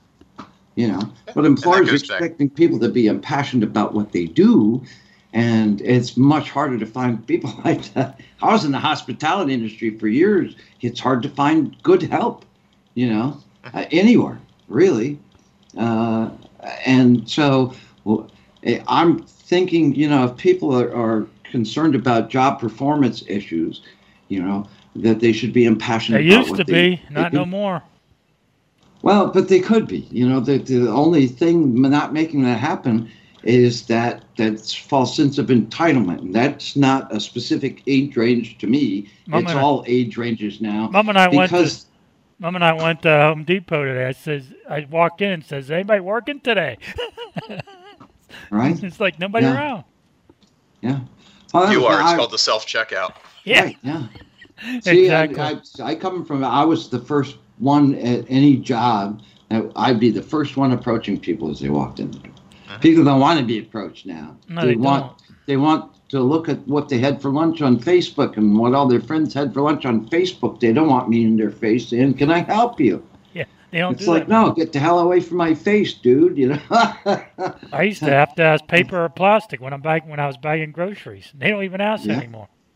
Well, you don't always have a choice anymore. You know, Yeah, it depends on, you know, who's uh, conscientious about the environment that will have one or the other or neither. You know, or you have to bring your own. Here I have to carry my own. Yeah. I'm a bad Californian. Uh, they can give me a bag. Right. I'm Yeah. okay with that. I'll pay Yeah. ten cents. Right. Right. Yeah. Yeah. It, it's uh, you know, it's not like I'm gonna bring a bag from my own home so I can be more polite to the shopping people. Well, it they- nothing to do with me or my life. You know. Uh, yeah, I'd rather pay for a bag than have Or to take you your know, own. remember to carry a bag with me everywhere I go so I can be, you know, just uh, uh, yeah, a better customer. I'm paying to be a customer. I'm not getting paid to be a customer. you know, that's different, man. That way you can And put all your meat with the meat and all your frozen items with your frozen items. You know, you don't get one Yeah. item per bag. you know, when they bag Yeah. it for you. You know. Yeah. But, you know, I, I remember just this whole World War II thing where people were just uh, kind of forced to, to give to their country. You know, it became something that everybody wanted to do. And in Vietnam, where you're drafted, you know, it wasn't your choice. You know, they had this lottery and they'd call a certain birthday you know, every single day there'd be a different birthday. So whoever was born on November 17th, that's between this age and this age, has to go in now. and we've gotten so far removed from that system and the importance of productivity that that's just not inbred in us now, you know. We don't produce any. And there's like, you know, why, why the hell even care? That's kind of the, the the common thinking because the employers don't care, so why should you? You know, but uh, but there has to be a, a way under those uh, guides uh, now uh, to want to make a difference, to to want to contribute, to want to be that person who says you you pay me what you pay me, but I'll do the best that you've ever had. You know, to have that kind of passion again. Is there a way to instill that uh, through hypnotherapy, or, or do you have to really encourage people to to be that? For somebody to have that kind of passion, they need to know what they're passionate about 1st And it's not just the person who says, "I want." I expect seventeen dollars for flipping a burger. If they have no passion, they, they're just looking for Money. a transaction for pers- performing a job, they're not going to last in that position or any other because they have no passion for it. It's it's about getting back to that that calling in your soul of what are you really here to do in this life and what do you love doing. Strangely enough, if we look back at when we were three, four, five years old, there's probably a really good idea of what that thing is before we got pulled on our other paths. But that's where the passion comes in that makes the difference. You you guys and all your listeners have probably heard the thing of, you know, don't chase money. Do the thing you love and the money will come. Right. And it's so true. Like if and very in from an energetic perspective, the language of I'm chasing the money, well, you're going to keep chasing the money because you will not catch it because you are thinking I am chasing it. So Yeah. it won't be there. Um, but if Well, I do what I love, enough. the money will come. And It's it don't, don't feel like a job. It's just feels Mhm. like yeah, you it know, doesn't feel like a job when you do what you what you enjoy doing. Right. Mhm. Yeah. You know, going back to where we started the conversation three years ago, I moved to California with my wife. I had to close down my business in Florida when I moved here. When when I arrived in the Los Angeles area, I knew three people in this state: Mhm. my wife, her mother, and her brother. I have built this business and my awareness from scratch in three and a half years because I love what I do. And when people meet me, they they sense it that I am very passionate Right. about this and, and passionate about affecting change in the world. And it just happens. Yeah. That's why we love having you on a show. We love talking to you because you just have that energy about you, Daniel, that Mhm. just radiates, and it, it's a wonderful thing.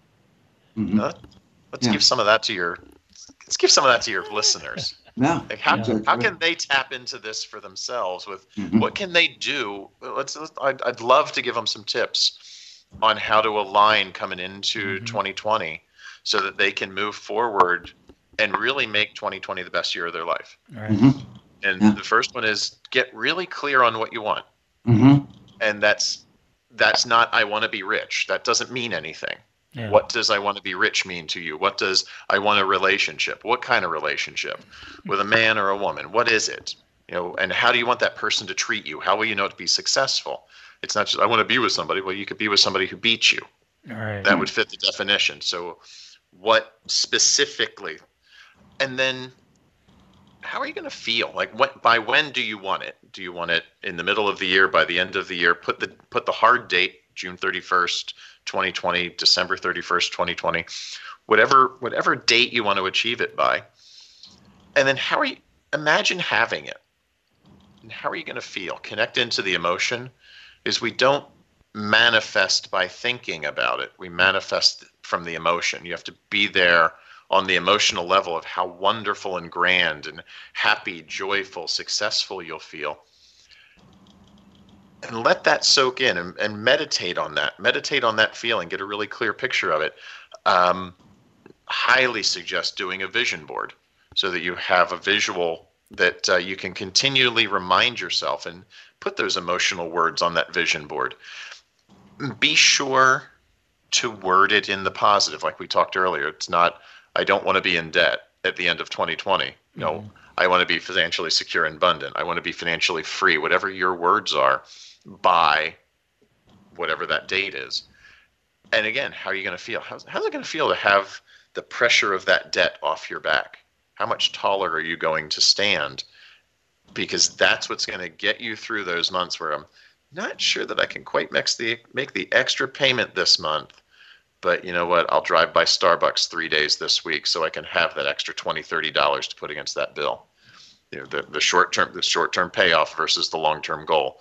We we tend to get into that immediate gratification because we have that just bringing it all together now, that sense of entitlement, the I want it now, and I'm mortgaging my future in some way, shape, or form rather than I'll forego and I'm going to get where I want to go. Mm-hmm. Those are all key things. How do you how do you manifest your life? So what Iris and I talk about in both books. Eh, what are those steps? And the first one is to get really clear on what you want mm-hmm. And start taking action toward it. Decide decide what it is that will get you there. And um, the gentleman who wrote the book that changed my life five years ago, Isaiah Hankel, he makes it a point in talk in one of one of the seminars of his that I went to. Um, like we really, as human beings, we underestimate our ability to achieve our goals, and maybe we set a flag on the horizon for five years and say that's my that's where I want to be in five years. But when we get really clear on what that flag is and what that goal is, and we start taking intentional, focused action toward it, we will get there in three or three and a mm-hmm. half, because now I'm not diverting. I, you know, I, I really need a break today. I'm going to go watch. I'm going to go look at cat videos on Facebook for the next 40 minutes because I need to decompress. But now I got 40 minutes. What am I going to do? Am I going to take a break or am I going to put 40 minutes into doing my thing to build me forward? I still have the choice. If I want to go look at cat videos, I can. But I know now that it is not necessarily taking me toward my goal. So I'm going to, I may make a different choice. Or maybe I make a, a 10 minute, 30 minute choice. Mm-hmm. Now, in in that all that vein, I'm going to ask you something that ties the practice, the hypnotherapy practice, into all this. Five now, minutes. Um, uh, and yeah, we've got five minutes left, so I, am going to ask you for a short answer. But uh, modeling, I, I, don't know if that's Erickson, uh, uh, Ericksonian, but modeling. You know, you envision if you have a passion for something, uh, who's the most successful at this hobby or at this uh, prospective job, you know, that in your eyes or your heart is most successful. And pay attention to them, emulate them, their characteristics, especially the ones that you admire about them who are the most successful at this field. It's called modeling. Your thoughts on that? Absolutely. Modeling is big. Modeling is a huge part of NLP, which was which comes from Erickson Erickson's work. Um, the other thing that I that I'll do with people, it's really similar but a slightly different wrinkle on modeling, is meditate and imagine you're talking to your successful future self. Oh. And then what do you notice about that person? How does that person walk into a room? How do they carry themselves? And if you walk up to them and say, "How did you get here? What what's what advice do you have for me?" They will tell you, "What's what's the first step I should take?" Um, you should stop drinking Starbucks every morning, and you should learn how to make coffee. Whatever that I use that. It's a joke. If any of my students are listening, they, they hear that when I teach. Um, but you, all the answers are within inside are inside of us. Mm. We just aren't tuned in because we don't. We tend to learn not to honor our instincts and our intuition, so we disavow those those answers that are already there as part of us. And when we tune back in, they are all there. That successful future you is you that already exists once you start on the path toward making them happen. And if you're making your own con- coffee, you can make it as grande as you want. You know, Absolutely. Grandes are these little, you know, tiny things. Yeah, I know, Tim. Uh, where can that person find you uh, if they want to, uh, you know, see you for whatever reason? Yeah, Uh, the easiest way to find uh, me, easiest way to find me is on the web at uh, www.danielolexa.com, and they can reach me through email or phone there. We can get a, a mess, we can get uh, a session set up. I do work long distance through Zoom, or and we can look at either hypnotherapy or coaching to help them get their goals. And they can zoom, zoom, zoom, uh, zoom, speed of thing. yeah, I'm old enough to remember that. Timmy, I'm going to hand it to you. Uh, we got to go. Uh, Thursday, uh, Dave the Mystic uh, is going to join us. Dave Barnett. He's an energy healer, intuitive, over 35 years. We're going to be talking about um, um, the Akashic Record and uh, entity clearing and karma burnings. So uh, it's going to be great. Yeah, all that good mystic stuff. And, and, and, and discerning spiritual gifts. And we're going to touch on that as well. So. Awesome. That's great. Yeah. Yeah, I've got a show here on Mondays, and I got somebody coming up. I don't have in front of me, but uh, it'll be good, whoever it is. So join me, join me on Kindness Beyond the Veil on Mondays from 7 to 9 on this network, and on UPRN uh, Saturdays 1 to 3, and live Mondays 1 to 3 p.m. Central. Uh, Timmy, back And to see on here, uh, and we're on UPRNTalkRadio.com from 4 Mm-hmm. to 6 p.m. Eastern on Saturdays. Yep, and 3 to 5 Central Time to translate for all you Central Timers out there. Thank you, Daniel. Good night, everybody. Have a great week. Yeah. And uh, don't forget Thursday with uh, Dave the Mystic. Uh, Dave the Mystic. And meanwhile, Yes. Daniel Olexa, our honored guest tonight, we thank you, brother. Great to see you again and hear from you again and spend Thank valuable you. time with you. Enjoy your but love. holidays and happy New Year. Yeah, yeah. Happy new decade coming. good night, everybody. We'll be ready. Good night.